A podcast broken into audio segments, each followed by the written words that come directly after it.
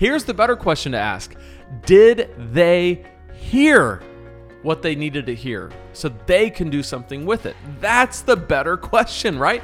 Paul understood something that most of us have a hard time grasping. Communication is not about the communicator, it's about the listener. As a preacher, I love preaching Paul's letters Philippians, Colossians, Galatians, 1st and 2nd Corinthians, Romans. There's just so many amazing things in Paul's letters. And because of the volume of his writing in the New Testament, it just ends up being a normal thing to teach on Paul's teaching at some point often in your ministry.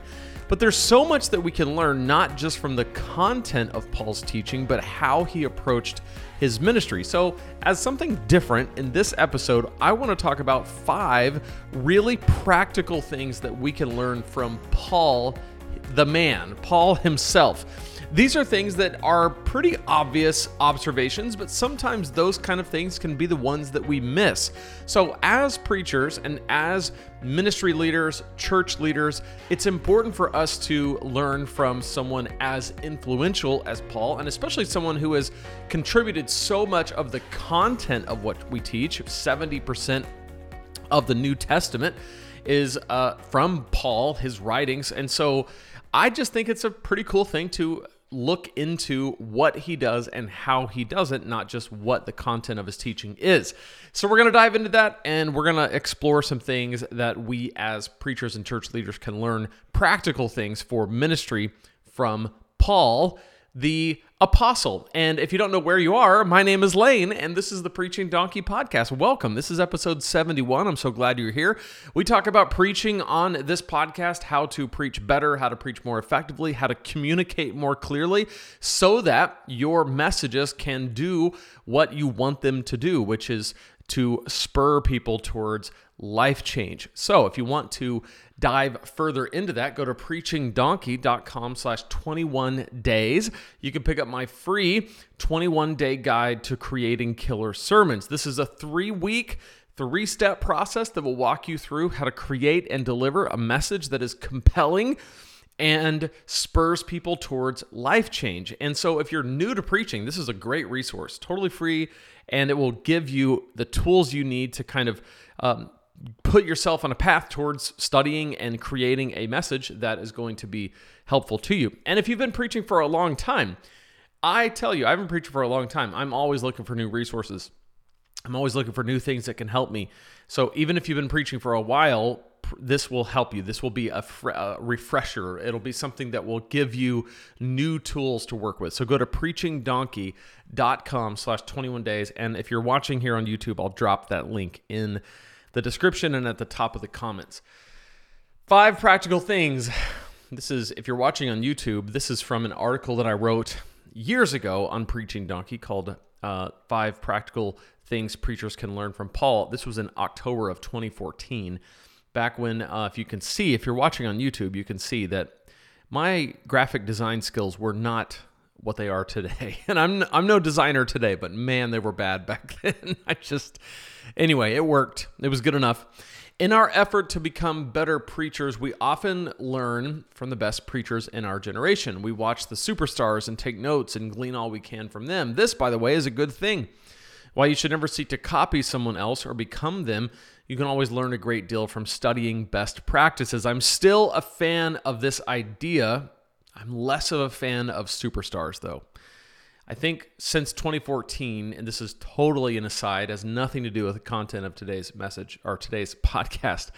But I, in 2014, I was enamored by celebrity pastors, and I'm less enamored these days. I'm more cautious about celebrity pastors. We've just seen so many fall and so many structures that are unhealthy in churches that have a superstar at the top.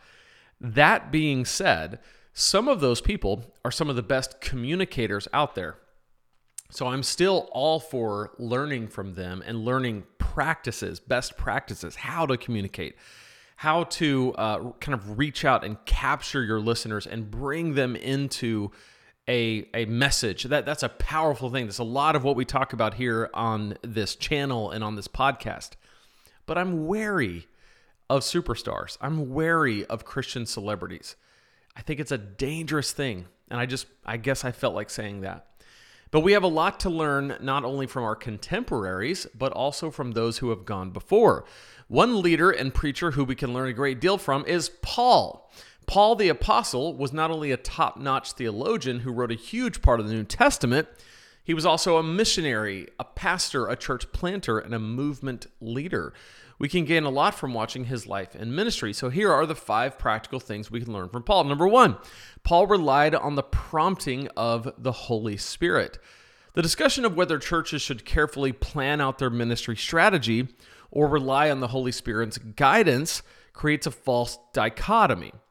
It leads some to assert that if you truly rely on the Holy Spirit, you will not make plans, but rather you will show up and have faith, and God will lead you in the moment. Those who take this view tend to view planning and strategy as less spiritual and less faith filled endeavors. On the other side are those that say you must plan every detail in advance and carefully think through the strategy. These people sometimes believe that those who fail to plan are not being responsible to their calling. So, this is a false dichotomy. Those of us who wish to take part in God's mission should absolutely do both planning and relying on the Holy Spirit. And this really is my contention here is that there are those who would say, you know, if you work on your craft as a preacher, if you seek to be better, if you seek to communicate more clearly, this must mean that you are no longer relying on and dependent upon the Holy Spirit and His guidance. And that is a false way of thinking. You are not only working on your communication, you are not only working in this case on strategies and plans for your church, for the way you lead it. You are not only doing that, you are also relying on and dependent on the Holy Spirit's guidance as a part of that process. It is not and should not be one or the other, it is both. It is a both and, not an either or. And I think sometimes we get in these boxes where we think it has to be this way and it can't be that way. And the truth is, in this issue, it is both. We rely on and we are dependent upon the guidance of the Holy Spirit. And at the same time, we use our capacity for planning and strategy. And in our case, learning how to use every ounce of talent and every ounce of skill we have to communicate clearly the message of the gospel. That's what we're after. It's both and. At the same time, we must realize that we are doing supernatural work that needs supernatural intervention to be effective. If you've ever preached and cared about what you're preaching, you know that preaching at its root is a supernatural activity. Something happens when you preach. And you can prepare yourself blue in the face, but you still have to get up there and the Holy Spirit still has to work and move in people's lives, or none of it matters. We should pray like we mean it and rely heavily on the Holy Spirit. Paul set an example as one who both worked relentlessly and had an utter reliance on the Holy Spirit's leading. He said in Colossians 1 28 and 29, Him we proclaim, that is Jesus, him, him we proclaim, warning everyone and teaching everyone with all wisdom that we may present everyone mature in Christ. Verse 29, he says, For this I toil, struggling with all his energy that he powerfully works within me. Here you see a combination between human effort, right? He's saying, I toil, I'm working, not for my salvation. That's not what I'm saying. I'm working on behalf of these people to show them Jesus, to show them who he is, to proclaim the gospel to them. For this, I toil, I struggle with all my energy? No, with all his energy that he works within me. So it is a combination. We rely on the Holy Spirit we walk in his steps, and at the same time, we put forth all the effort we can, exhausting every natural piece of talent God has given us, and then some. And together, these things go together. So Paul relied on the prompting of the Holy Spirit, and and he was a guy who worked to make sure that he was bringing it to the table. So what can we learn from this? This first thing. Our preaching must always be a result of both relentless work and dedicated prayer. That's the takeaway. It must always be a result of both relentless work. Relentless work, meaning that this is a skill, it is an endeavor that cannot and should not ever be exhausted. You should never, as a preacher, get to the point where you just kind of sit back and go, huh, I've learned everything I'm supposed to learn. I know everything I'm supposed to know. Those preachers, you can tell when they get to that point, they stop. They, they uh, the the world kind of gets out ahead of them and they're left behind. And I don't mean that they need to change the content of their message or their theology. That's not what I'm saying. What I'm saying is that they have lost their edge, and you can tell. You just can see it. You can feel it. It takes relentless work to continue to be a person who God uses to capture and maintain people's attention so that they can hear the word of Christ and do something with it. So that's relentless work and it's also dedicated prayer. It's also praying that God would, in his power, do something through you and in you to affect change on these people that are sitting in front of you. So Paul did both, but he relied on the prompting of the Holy Spirit. And I love that. Number two, Paul was into forming churches, not just converts. He always focused on forming gospel communities that form gospel communities. The gospel moves forward through a local church. No one is converted to remain an island, but rather to connect in community in a church body. Our preaching is one of the best tools we have to build up the body of Christ by leading people into community. So, Paul wasn't just about getting people to make a decision. Paul was about making disciples. He was about making disciples who made disciples. And you can see this when he would write letters, not to individuals as much. He did that a little bit. He wrote a letter to Timothy, uh, but he would write letters to churches mostly. He would write letters to the church at Corinth. He would write letter, a letter to the church, churches in Galatia. Why? Because he was into forming churches, not just converts, because he understood that conversion on the individual level happens best in the context of community, where people, a body of believers, have together decided to form a, a body that is made up of people who are following Jesus and who want to live in his way.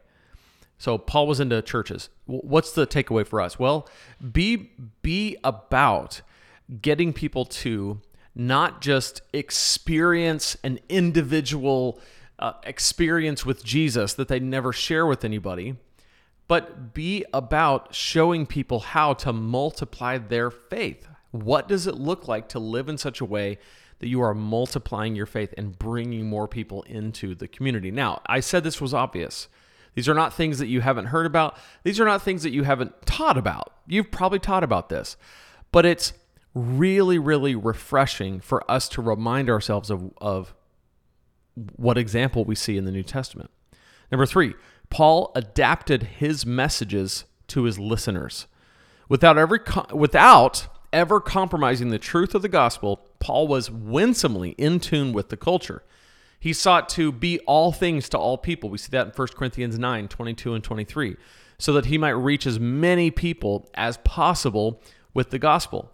This is a practice we must adapt as preachers. A lot of preachers focus on the content, asking themselves, Did I say all the words that I need to say?